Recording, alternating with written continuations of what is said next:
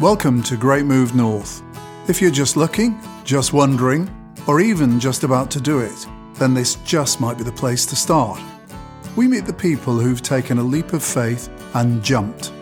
As they land, there's challenges, sometimes despair, often followed by smiles and silent amazement at the sights now surrounding them. It took one birthday card, a 20,000 mile round trip, and a deep personal tragedy for Kay Backhouse to finally find herself. The card's hidden message changed her life forever. She began an odyssey taking her around the world, creating a life she'd never imagined. Kay spoke to me about that card. So, we're talking about your story and how you've got to this extraordinary place, a successful business against all odds, given everything that's happened in the last 18 months. How is it that we're sitting here with a successful business that has survived despite everything? That's a really big question.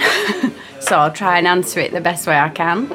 Um, the business is, as you say, successful. We've done amazing things here, but there's a lot behind it. Um, and how we've ended up here and how we've survived the last 18 months. It's been a difficult time for lots and lots of businesses. Um, and the story, I guess I've got to start with um, how Sydney's came about. Um, so, back in 2011, my younger brother was diagnosed with a really rare form of cancer. Um, I was living in Australia at the time, and I had lots of conversations about coming home, but it didn't happen for, for different reasons for quite a few years. Um, I had a whole life over there, brought my children up over there, me and my husband, and in 2017, um, one birthday. Um, I had a birthday in July, and I received a birthday card from my brother, which was extremely well. It was totally rare. He'd never sent me one his whole adult life, um, and he sent me this card. We'd been having lots of conversations about coming back to the UK. Um, but it's a, a, massive, massive undertaking to pack your life up again. And we had great jobs and a great life over there. But I received this card on my birthday um, which was quite a shock. And essentially, he asked me to come home, um, which was, I mean, it was quite moving at the time because I, I'd been thinking about it and it forced me into action basically. And it was the first time your brother had ever sent you a birthday card yeah. as an adult? Yeah. He didn't do birthdays. He, he always said they were stupid. He didn't understand why anyone would need to celebrate the day they were born. They didn't do anything. So what was worth celebrating? So he, he just he never ever did birthdays.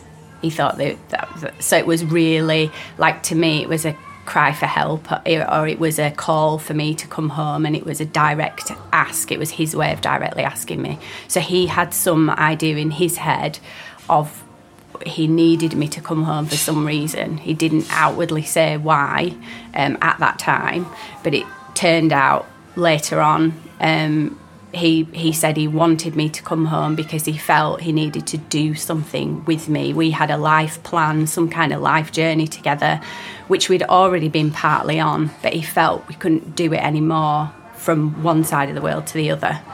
Um, so he directly asked me to come back.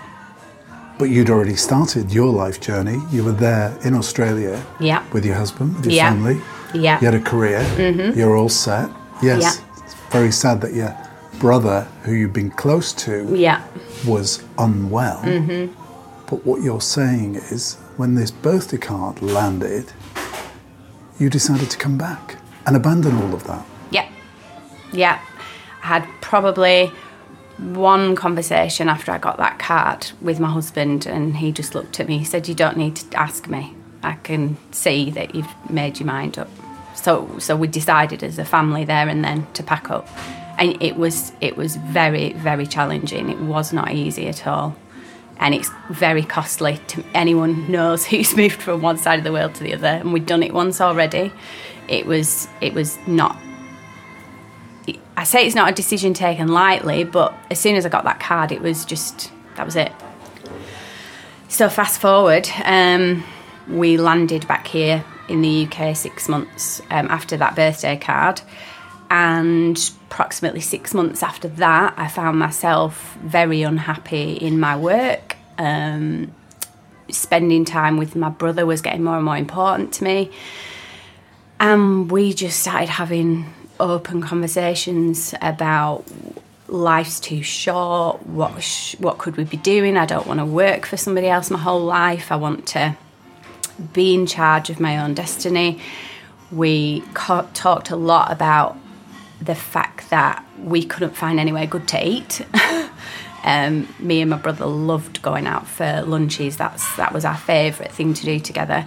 And we went lots of places, and we both kept saying, "God, I'd I'd love to do something like this. I think we could do a really good job of it." It started as a joke, really, just joke conversations, um, and then my job got so unbearable stress wise. Um, I came home from work one day and was quite distressed after a stressful day at work. And my husband said, I want you to hand your notice in, I want you to leave. And I said, Well, I don't have a job to go to. He said, I don't care. It's not worth you feeling this way. He said, I want you to take a couple of months off and I want you to spend some time with your brother and just do that. And we'll, we'll work it out financially. Don't worry about it. So that's what I did. I resigned from my job um, and I spent three months with my brother, um, which was amazing. Um, anyone who's managed to be able to have a set section of time off, which is quite extended from work, regardless, I think, even whether you like your job or not, um, it gives you an awful lot of time to reflect on what it is that you do want and what it is that you don't want. And we did that in that time, and we sat one day saying, this you know we, we could do something together. This is this is real. We could actually do something. But he was quite ill. He was quite ill at this yeah, point. He was. He was quite ill but we didn't know um, just how ill he actually was at that point. So to put it into context he'd been ill for seven years um, I'd never lost faith or hope in him continuing to live for a really long time.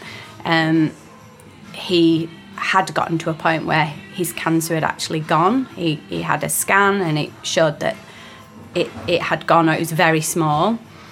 What we didn't know was that it had grown back at quite a rapid rate, but at that stage we, we weren't actually aware of that. All I knew was he was quite tired a lot of the time, so he wouldn't go but he would never complain and he would never say, he, he wouldn't say, I can't do this or I can't do that. I just instinctively knew. So. And you were spending time in your kind of your childhood haunts Yeah. around this part of the world that Yeah. you love so much. Yes. You were. This was priceless time for you. And what was it that you um, found that brought you to this point? So one day we were sitting in a very small place in the Yorkshire Dales called Malham, which is where we went to school as kids. Um, and we'd been for a walk and we sat under a tree and it was a really nice day. And we both started talking about Settle and we started talking about how much we love Settle and how there hadn't been a place in Settle for quite a number of years that was really, really fantastic with food. And we just started this snowballing conversation. And it all just started to make sense that Settle was an ideal place. It was missing something like that. So we started to look at places in Settle. But just wishful thinking, really. Really wishful thinking. And I always had the type of person I will now say I was, not the type of person I am now, but I was definitely someone who feared risk. I, I wasn't someone who took big risks. I was very much pushed by my husband, thankfully. Um, but I was not a natural risk taker, and neither was my brother. Neither of us were. But he had a little bit of money to one side. He was the introvert, I was the extrovert. We started to realise that the balance of the two of us could actually work quite well together. He could work behind the scenes, I could work at the front. So, but it was very much just us having a conversation. And then he got a message from his friend letting him know that he'd heard on the grapevine that somewhere was coming up for rent in Settle. Okay. And was that somewhere the place that we're sitting in now? It is. But this place was, correct me if I'm wrong, um, a kind of TV and white goods place selling washing machines and Yeah. radios and anything but a restaurant. Yes, didn't even look like a restaurant at all. Um, and it wasn't on the market. And we knew the person that owned the building had been here for a very long time with his family. So we didn't even know if that would work. And he hadn't even put it on the market. So tell me what, what, what happened? my brother weirdly randomly just said let's go in and i said really because it's just not that just not i was not him at all and I, I don't know i was just kind of waddling behind him thinking okay i'll just go with this madness for a while and he walked straight up to um, the guy who owns the building and directly introduced himself and again, it was just weird. He was just he was such a private, introverted person. It wasn't like him. And we stood and talked to him for I would probably say 20 minutes. And he was in the middle of serving someone at the shop. It wasn't like he knew we were coming. There wasn't a meeting arranged. And we stood for about 20 minutes, had this conversation, told him the story. My brother really talked about his illness as well, which surprised me that he was talking openly about his illness. Um, and he just was acting like he really wanted this. And I, part of me was thinking, but do we really want this? I'm not sure now. And um, we left that day, and the following week, we pretty much had agreement from the owner that it wasn't even going on the market and it was really exactly what he was looking for. So there's all the leg- legality stuff that happened for a few months. But in that time, I talked to my husband about it, obviously. Um, and he has building trade background. So he was obviously really interested to look at the plans and what we were thinking of. And then suddenly he was involved as well, which was fantastic. But he had a full time job. This wasn't anything to do with him at the time. And um, but he was so passionate about what we were trying to achieve. He wanted in on it. He wanted some involvement, which was great because we kind of needed his mind anyway. Um, and then we just he he started to almost project manage. He my husband would come because my brother was the background guy. He didn't really want to be out the front. Um, he would come. My husband would come and meet the owner, walk around the building, meet the architects, talk about the decor, talk about the furniture, and then we just started that process, putting things together. Now, at the same time, my brother's health started to decline.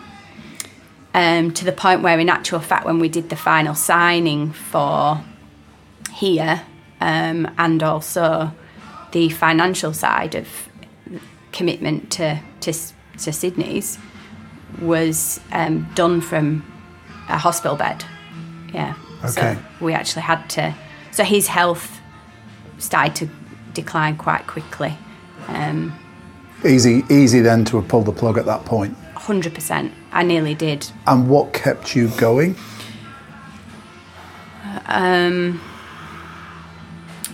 I could see because his health was declining, it then became about his legacy and his vision becoming a reality. Because this isn't this isn't a restaurant. This isn't like the restaurants that you were talking about in the past, and this isn't like a traditional pub. No. Pub closes in Yorkshire, not a story. This place, whatever it is, bar, bistro, Yeah. extraordinary. It's a little bit different. Was that Sydney's vision? Yeah, completely. The minute we walked in this building, we walked around each room and we could see and talk about already what we wanted. And every room having a different feel. Not every room looking the same, not clinical, not pretentious, relaxed, a relaxed feeling, a warm feeling, a, a place with soul is what, what Okay. Sydney's was to embody. And Sydney himself, his health, health continued to deteriorate Yeah. Towards the point when you were opening. Yeah, so his health really started to deteriorate badly in October 2018. Um, and we opened, we didn't open until the following July, um, which, which was on time, regardless of his health. That, that was kind of how long we expected it to take before we opened. But his health declining in October then led to my husband having surgery in the January 2019 and it went seriously wrong um, and he ended up with sepsis at the same time my brother was in the hospice in his final weeks. At the other side of the well a different county while I was still working full time and managing the the project with Sydney's. So let's get this straight.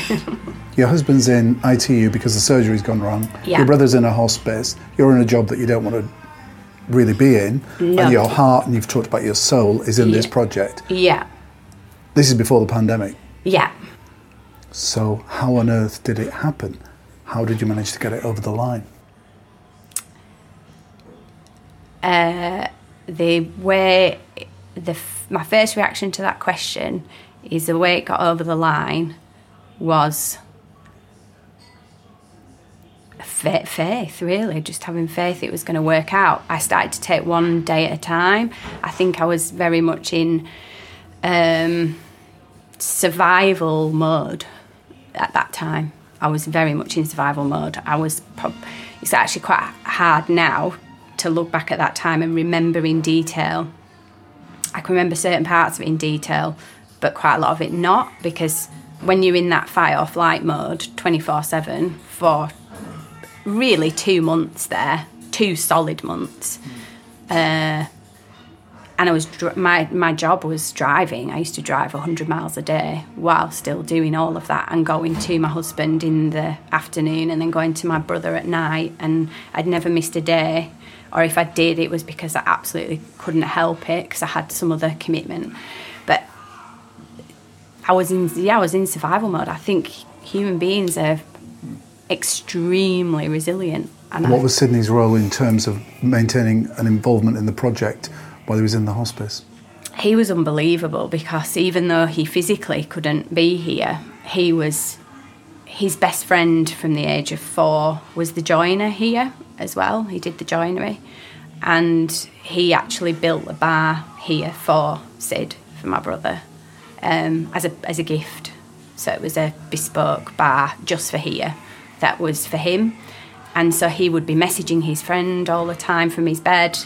He would be messaging me from his bed. His phone was kind of his life at that time. And everything he would do was so he'd be sending me messages with ideas, he'd be sending my husband messages. What sort of ideas about what the menu, the decor? Yeah, yeah, all of that. Photos of ideas he had, everything. So his involvement was very much. He didn't stop his involvement until I would say the end of January. So naming it in his memory. That was the kind of the last thing he had to do with it, which he had nothing to do with the name. He just that was the last time we talked about it.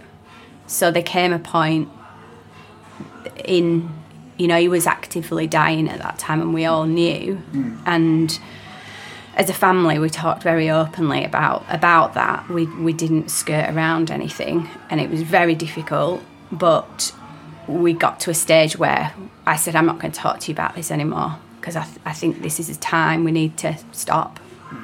And he agreed.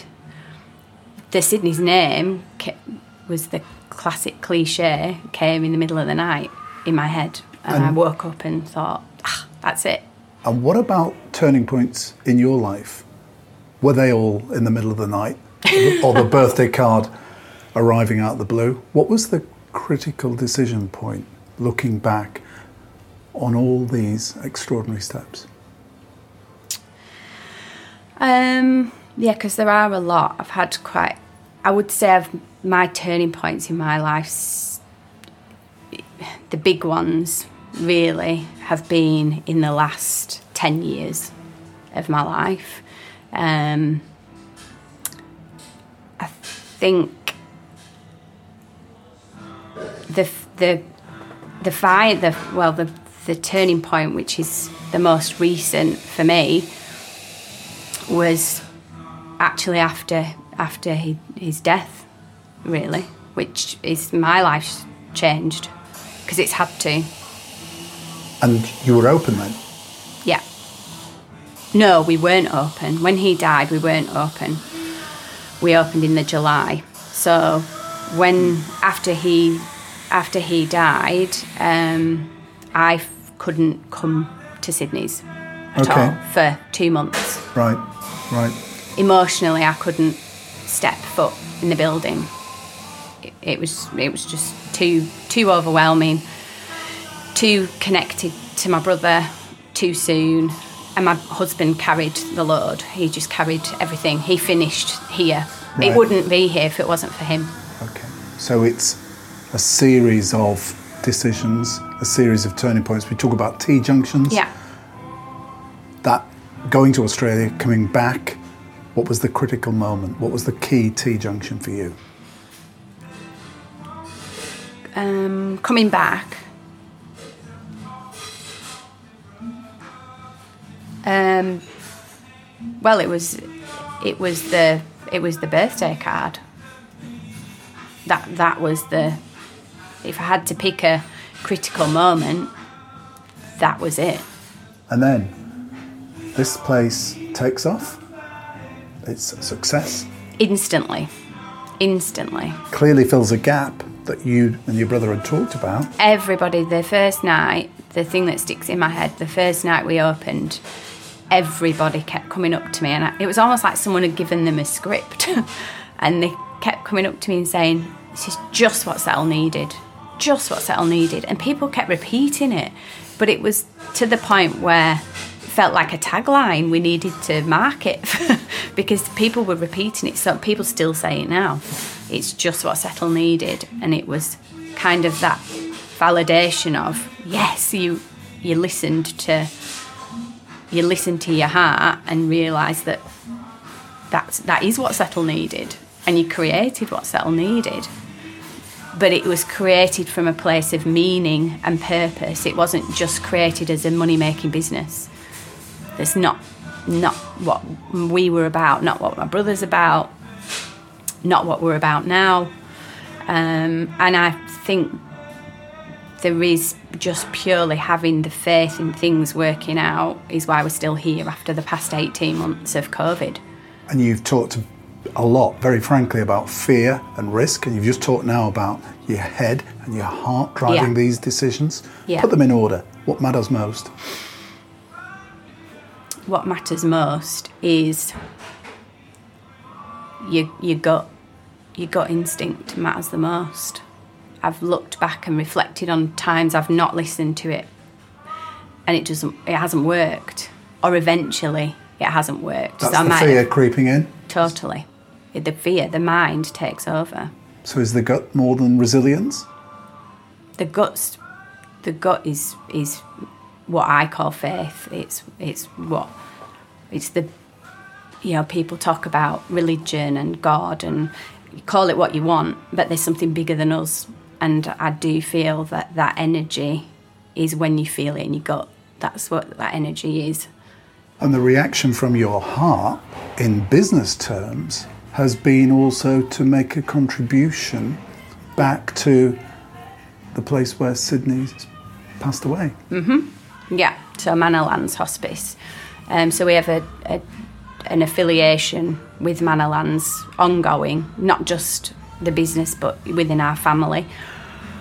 So obviously COVID has interfered quite a lot with that because um, business hasn't been brilliant um, as it hasn't been for ev- anybody. But our commitment to donating what we can to Manorlands and assisting them, we things like we give vouchers for raffles that they use to raise money. We, we had booked before COVID a charity event where the proceeds were to go to Manorlands, which we would host here. Um, we've had several connections with, with Manorlands, and our family will always be in connection with Manorlands. What the work that they do is amazing, and and he didn't, you know, we as a family we didn't have to pay for Sid to go there, Sure. and to have that care and support, without that, it would have been horrendous.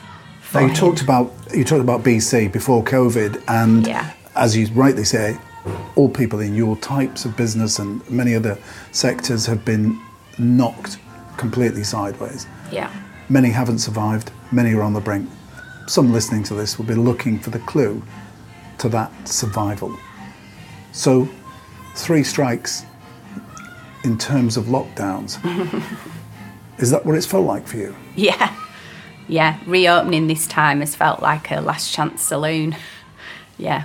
It's very much um, the stop start process with lockdowns is extremely costly to businesses and it's impacted us um, financially is the obvious but the not so obvious but is definitely as much of an impact as the financial is the psychological effect it's had.